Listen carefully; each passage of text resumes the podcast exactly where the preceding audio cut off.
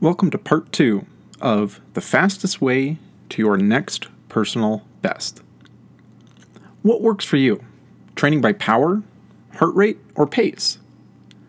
Many runners who take their sport seriously have a heart rate monitor. They know their heart rate zones and they know where they perform best. This allows them to train and measure their progression in a targeted manner. Why is heart rate monitoring so popular with runners? In 1982, Polar was the first company to come up with a watch for a wide audience that could measure heart rate. With smartphones, Fitbits, heart rate monitors, pedometers, and the Apple Watch, we now have endless brands and devices with which we can measure heart rate, steps, speed, sleep, activity, and stress. But in the early 80s, Polar was actually the first to launch a watch with which you could collect data from your own body. And the data you could collect was heart rate. With a strap around your chest and a watch connected to it, you could see what your heart rate was while you were running. Many researchers and exercise physiologists use these devices to conduct research on topics such as the relationship between heart rate and fuel consumption.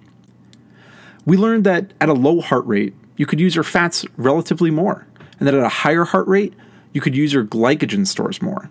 We'll talk more about glycogen later.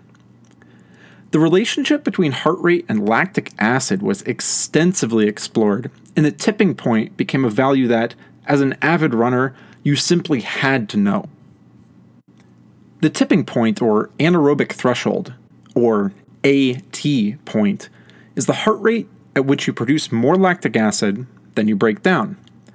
As a side note, it is worth pointing out that the end product of glycolysis is pyruvate, that if not shuttled to another energy system, the pyruvate becomes lactate. What sometimes gets lost in translation is that lactate, when interacting with hydrogen, turns into lactic acid. Lactic acid is, as mentioned, not negative in its own right, but more to the point, is actually the hydrogen ions that cause a lot of problems when lactic acid moves into the blood, separates, and the free hydrogen causes issues that make running more difficult. Lactic acid is sometimes mistakenly seen only as a waste product. What not everyone knows is that you also produce lactic acid with light exertion, and that in low doses, lactic acid is used by the heart as fuel. It's only when you produce more lactic acid than you can use that it starts to become an issue. As lactic acid accumulates, you start to lose performance capability and you use your glycogen stores to the fullest. You can maintain this intensity for about an hour. What works for you? Training by power, heart rate, or pace? We're going to talk a little bit more about the anaerobic threshold and fuel. Is the anaerobic threshold a new concept for you? We'll briefly explain what it is and why it's so valuable for a runner to know about it. If you exercise more intensively, your muscles need more oxygen because energy must be consumed faster. That's why your heart rate goes up with physical exertion. Your heart pumps more oxygen to your muscles.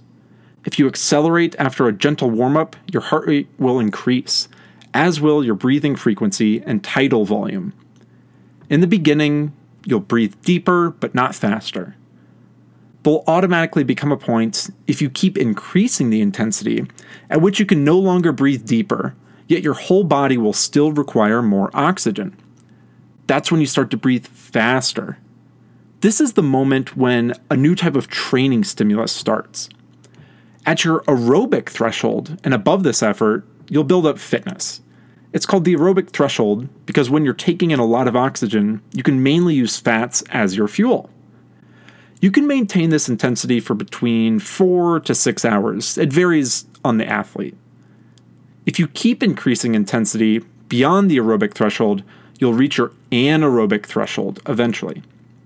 You'll breathe less deeply and exponentially faster lactic acid accumulates, and you can maintain this effort for about an hour while mainly burning glycogen. You have four fuels to draw from ATP, which is adenosine triphosphate, creatine phosphate, glycogen, and fat. Glycogen and fat are particularly important for endurance athletes. You can run quite a few marathons with your fats as fuel. The big advantage of fat is that you can take a lot of energy with you, even if you have a relatively low weight. Even if you have a body fat percentage of, say, 8% and you weigh 70 kilograms or about 154 pounds, you still have 5.6 kilograms or about 12.3 pounds of fat, good for more than six marathons. A disadvantage of fat is that it does provide energy, but the energy is released slowly, and a lot of oxygen is needed. So if you run slowly, you can use your fats, but if you increase intensity, you also need another fuel your glycogen. You have about 500 grams or 1.1 pounds of your glycogen stored in your muscles and in your liver. These 500 grams equal approximately 2,000 kilocalories. Every runner has enough fat to live on for weeks. We sometimes joke that you can easily find out exactly for how long you can persist with fuel stored in your fat stores. Stop eating and then wait until you die. That's how long. You can go with, without food for more than 40 days, which shows that you have fuel you can really use for a long time. A property of fats is that they're energy efficient and last a long time. When you sit in a chair and you're relaxed, you're mainly using your energy efficient fats. When you go for a run, you also use your energy fast sugars. You should not confuse these sugars with the sugars in sweets or sports drinks. It's a general term that includes slower carbohydrates. In exercise physiology, these sugars are called glycogen stores. The glycogen is stored in your liver and around your muscles. A well trained runner can run on maximum glycogen use for about one and a half to two hours. However, it's not true that the combustion of one fuel stops before the other continues. In other words, you're never running on only fat or only glycogen. And fat always contributes. As you keep adding intensity, more muscle fibers are involved that eat something else. So the idea that one system is switched on, glycogen, and that your other system, fats, no longer participate is not the case. The fact that oxygen uptake increases proportionally with increasing load provides evidence that both systems remain active. If the fat burners in your muscles, which use the most oxygen, stop, the oxygen uptake would no longer increase in a linear fashion. Oxygen uptake does increase linearly, showing that fat burning does indeed continue throughout. Okay, but you might ask yourself, how is this past section useful? How is this knowledge useful? Because you always have more fat than glycogen. As a runner, you want to achieve two things with training. And remember these two things. One, run as fast as possible on your energy efficient fats. And two, store as much glycogen as possible in your liver and muscles. Here's a fun fact before we move on. A kilogram, or about 2.2 pounds of fat, is good for about 9,000 kilocalories. So, again, in our example, if you weigh 70 kilograms or 154 pounds, you have a body fat percentage of 20%, you have 14 kilograms of fat times 9,000 kilocalories equals 126,000 kilocalories of fat. You can store about 500 grams of glycogen, which is about 2,000 kilocalories. With this knowledge, you immediately know why many training schedules emphasize that variation is important. You want to train your muscles to run efficiently on fats, and you want to stimulate your muscles to store glycogen. Let's get back to talking about heart rate. Many heart rate monitors, therefore, work with zones based on this tipping point that we addressed. There are three general zones that we're just going to address here. We'll call zone one very easy. It has little training effect, it's about recovery. For your body, fuel consumption is comparable to sitting on the couch, not much happens. In terms of training, however, it's part of your schedule that should not be underestimated. In this very easy, or we'll call it zone one, you run, but you don't build up excessive fatigue, damage your muscles to an extensive amount, tendons, ligaments, and joints don't get as much stress as the other zones. Zone 2, if you exercise more intensively, you'll reach your aerobic threshold, and this is where a different type of training effect begins. And in zone three, if you keep increasing training intensity, you'll arrive at your lactate acid turning point and you'll no longer be able to maintain your power. This is the anaerobic threshold. If you're already familiar with the concept of critical power, which we'll touch more on later, this concept should sound familiar. Though we describe three zones here, you'll often see five zones in heart rate training because three zones are distinguished between the aerobic and the anaerobic threshold. And there's also a separate zone above your turning point. The three stages we mentioned earlier can be registered faster and more clearly by looking at your breathing. When you get up from the couch and you go outside to run, you start to breathe deeper. So, the first zone is that you take deeper breaths without breathing faster. At the aerobic threshold, your body asks for more oxygen and you breathe faster, as we described in the box about aerobic threshold in the section we covered earlier. You'll keep increasing intensity, so you'll breathe faster and faster with the same tidal volume until you reach your tipping point, the anaerobic threshold.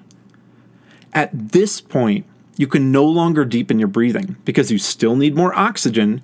You'll breathe faster but more shallowly. Physiologically, your breathing responds faster than your heart rate, which makes it ideal for targeted training. It's just that back in 1982, it was easier for the company Polar to measure heart rate via belt than to measure respiratory frequency and tidal volume, so they decided to go with a heart rate monitor. Now, when you get a new heart rate monitor, you take it out of the box and you turn it on, you might be prompted with some questions that you have to answer, like what language do you speak? What time is it? Do you want a 12 hour or 24 hour time format? Do you wear your watch on the left or right side? How much do you weigh? What's your birth? And that's where it goes wrong. Your watch determines your maximum heart rate based on your age. There's a standard formula that determines your maximum heart rate that you might have heard before 220 minus your age. Based on this invented maximum heart rate, the monitor will determine your zones. This is a shame because for many runners, the standard formula does not apply at all. Suppose you're 45 years old and you have an actual maximum heart rate of 195. Your watch says 220 minus your age, again 45. That gives you a maximum heart rate of 175 beats per minute. If you then train in these zones in a targeted manner, you'll become quite annoyed because every time you run smoothly, your heart rate monitor starts to beep that you should slow down. In this way, you'll structure training too carefully, and at a certain point, you'll no longer make progress. That is a shame, and you can do better. Heart rate measurement has taught us a lot in the last 40 years. And with a reliable heart rate monitor and sufficient knowledge, you can train on flat terrain as long as you don't do super short intervals. In some cases, however, a heart rate monitor is not suitable. For example, with your interval training of 200 or 400 meter repeats, by the time your heart rate starts to get high, you're already at the end. Running uphill is another issue when training by heart rate. Your pace drops and your heart rate shoots up, and your results are hard to compare to your flat training laps. But the biggest danger of heart rate training is an inaccurately measured heart rate. Many major brands have switched from measurements via a strap around the chest to a wrist monitor, and those are still far from accurate for everyone. Runners who often suffer from cold hands generally get inaccurately low heart rate values from a wrist monitor. Author Ron himself has had a different experience. His wrist monitor indicates that values are too high. If you look at the physiology of a person, it actually makes more sense to measure breaths instead of heart rate. The three stages and zones we mentioned earlier, again, can be registered faster and more clearly by looking at your breathing. When you get up from the couch, again, and you go outside to run, you start to breathe deeper. So, that first zone, again, is when you start to take deeper breaths without breathing faster. At this aerobic threshold we talked about, you start to breathe faster and we get to that aerobic and then anaerobic. And again, we talked about increasing intensity. You'll start to breathe faster and faster. And this is a thing that you can look at instead of just looking at the heart rate and the beats per minute. Before heart rate monitors even emerged, enthusiastic runners trained by pace. Funnily enough, training by pace in the 1970s and 1980s was very reliable, but nowadays that's no longer the case. How is that possible? 50 years ago, there were no watches that determined your speed via GPS. So if you started training focused on pace, you were forced to train with a stopwatch and to know your distance very precisely. On a running track, you could calculate exactly how fast you had to run your 200, 400, or 1000 meter repeats to train at a certain pace. That way of tempo training is, of course, still reliable and still very popular with track training with your fastest time at a certain distance, like three kilometers, five kilometers, 10 kilometers, you can calculate what your possible times are at other distances. And you can also determine what your intensive interval pace is or your leisurely endurance runs are. So, what's the problem? Many runners have a Garmin, Polar, Coros, and train by pace using their watch as a compass. Unfortunately, this way of measuring is not always reliable because the watch bases your speed on GPS data. Your watch is connected to satellites and uses the distance between the different position measuring points to know how fast you took to get from point A to point B. Tall buildings, trees with wet leaves, winding roads, or not enough connected satellites can all contribute to GPS measurement errors. Pace based GPS varies from moment to moment and is not very useful. Of course, the measurements are stable over a long distance because the deviations average out. Therefore, if you run a marathon, typically your distance will always be around 42.195 kilometers or 26.2 miles. Although you're not always running the ideal line and your watch is always slightly off. We all know that when training on a track and using Strava, it sometimes seems as if you've cut straight across the middle area.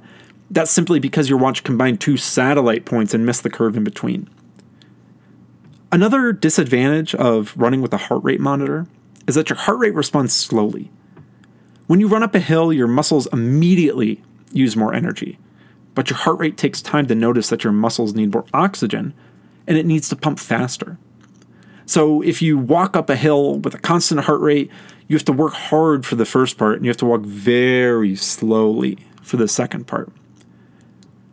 This is just one of the great advantages of using Stryd for training. You train by power, and Stryd does not depend on GPS or heart rate, but it measures the power with the accelerometers on your foot. And it turns out to be extremely reliable. The breakthrough in power running came with the use of inertial measurement units, or IMUs. We typically call them accelerometers. These are small instruments in a chip that can be used to measure accelerations. The measuring principle is based on the fact that the crystals in the chip produce a piezoelectric effect under the influence of an acceleration. This effect results in a voltage that can be measured. The Stryd chip accurately measures this voltage more than 100 times per second, which makes the device ingenious and reliable. Ah, Ron and Hans, I don't really know what you're saying. Plain human language, please. Okay, we have a great everyday example. Thanks to an accelerometer, your mobile phone knows whether you're holding it horizontally or vertically. If you watch a video on YouTube and you tilt your phone, the image on your screen tilts. With this exact same type of technology, your running watch knows your cadence and number of steps. Accelerometers today are very cheap, very accurate, and they're found in all kinds of devices such as smartphones, cars, tablets, pedometers, and running watches.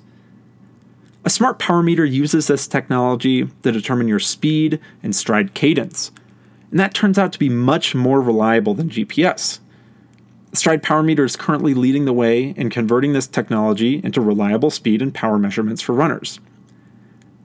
The sensor includes six accelerometers. These measure the acceleration of your body while running in three directions horizontal, vertical, and lateral or sideways. Obviously, in running, it's important to limit vertical and lateral movements, as this consumes energy that doesn't contribute to forward displacement everyone has a certain optimal economic step frequency and technique. With Stryd, you can determine which running technique suits you best. As mentioned, Stryd takes measurements many times per second, which makes the accuracy of the device very precise. And Stryd doesn't just measure your movement from side to side, top to bottom, and your speed forward, but also air pressure, temperature, humidity.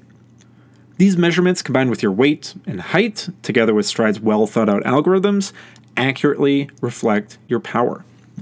When you run, you can see your power in watts via your smartphone, Apple Watch, running watch.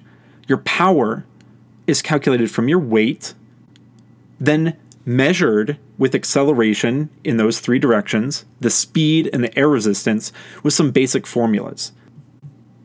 Like if you think back to high school physics, you might remember force equals mass times acceleration.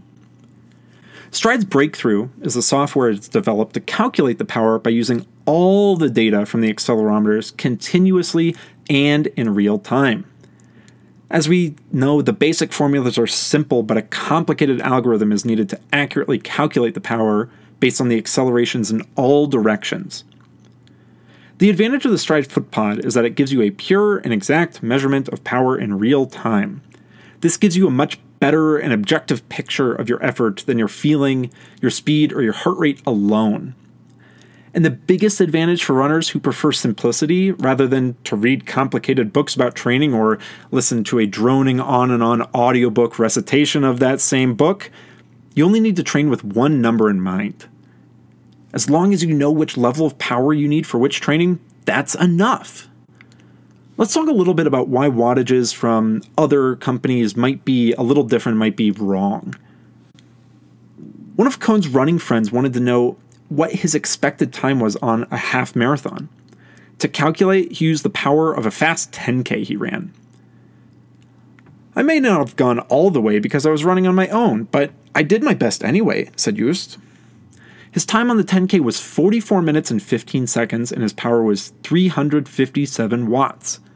So, they used 357 watts as his critical power and started calculating.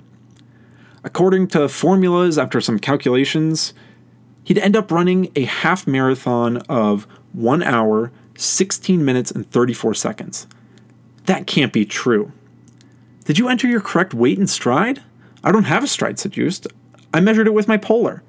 What did we find out after we took a look into the numbers? The power measured by Polar and Garmin is far too high. Hans and Ron have done several studies that showed that the wattages of Polar and Garmin were 25 to 35% higher than those of Stryd. The differences can be explained by the fact that Polar and Garmin derived their power readings from measurements with force plates in the lab. However, this doesn't take into account the energy recovery in muscles during the landing phase. Stryd bases calculations on the actual power required to move around while running, resulting in this difference of 25 to 35%. In addition, Polar and Garmin use GPS, which is much less accurate. Incidentally, the relatively new brand Coros does make use of the necessary power to move around while running. Coros has fully integrated this information from the Stryd FootPod. This makes the Coros watch actually a strong duo with Stryd. Coros can also measure the power based on GPS, but this is still, again, as we covered, less accurate, especially with changes in speed and course. Coros also doesn't take into account the resistance from the wind, so for now, Stryd works best that wraps it up for this part. Stay tuned for our next episode. What is critical power and what can you do with it? Thanks so much for listening, and we'll be back with another episode very shortly.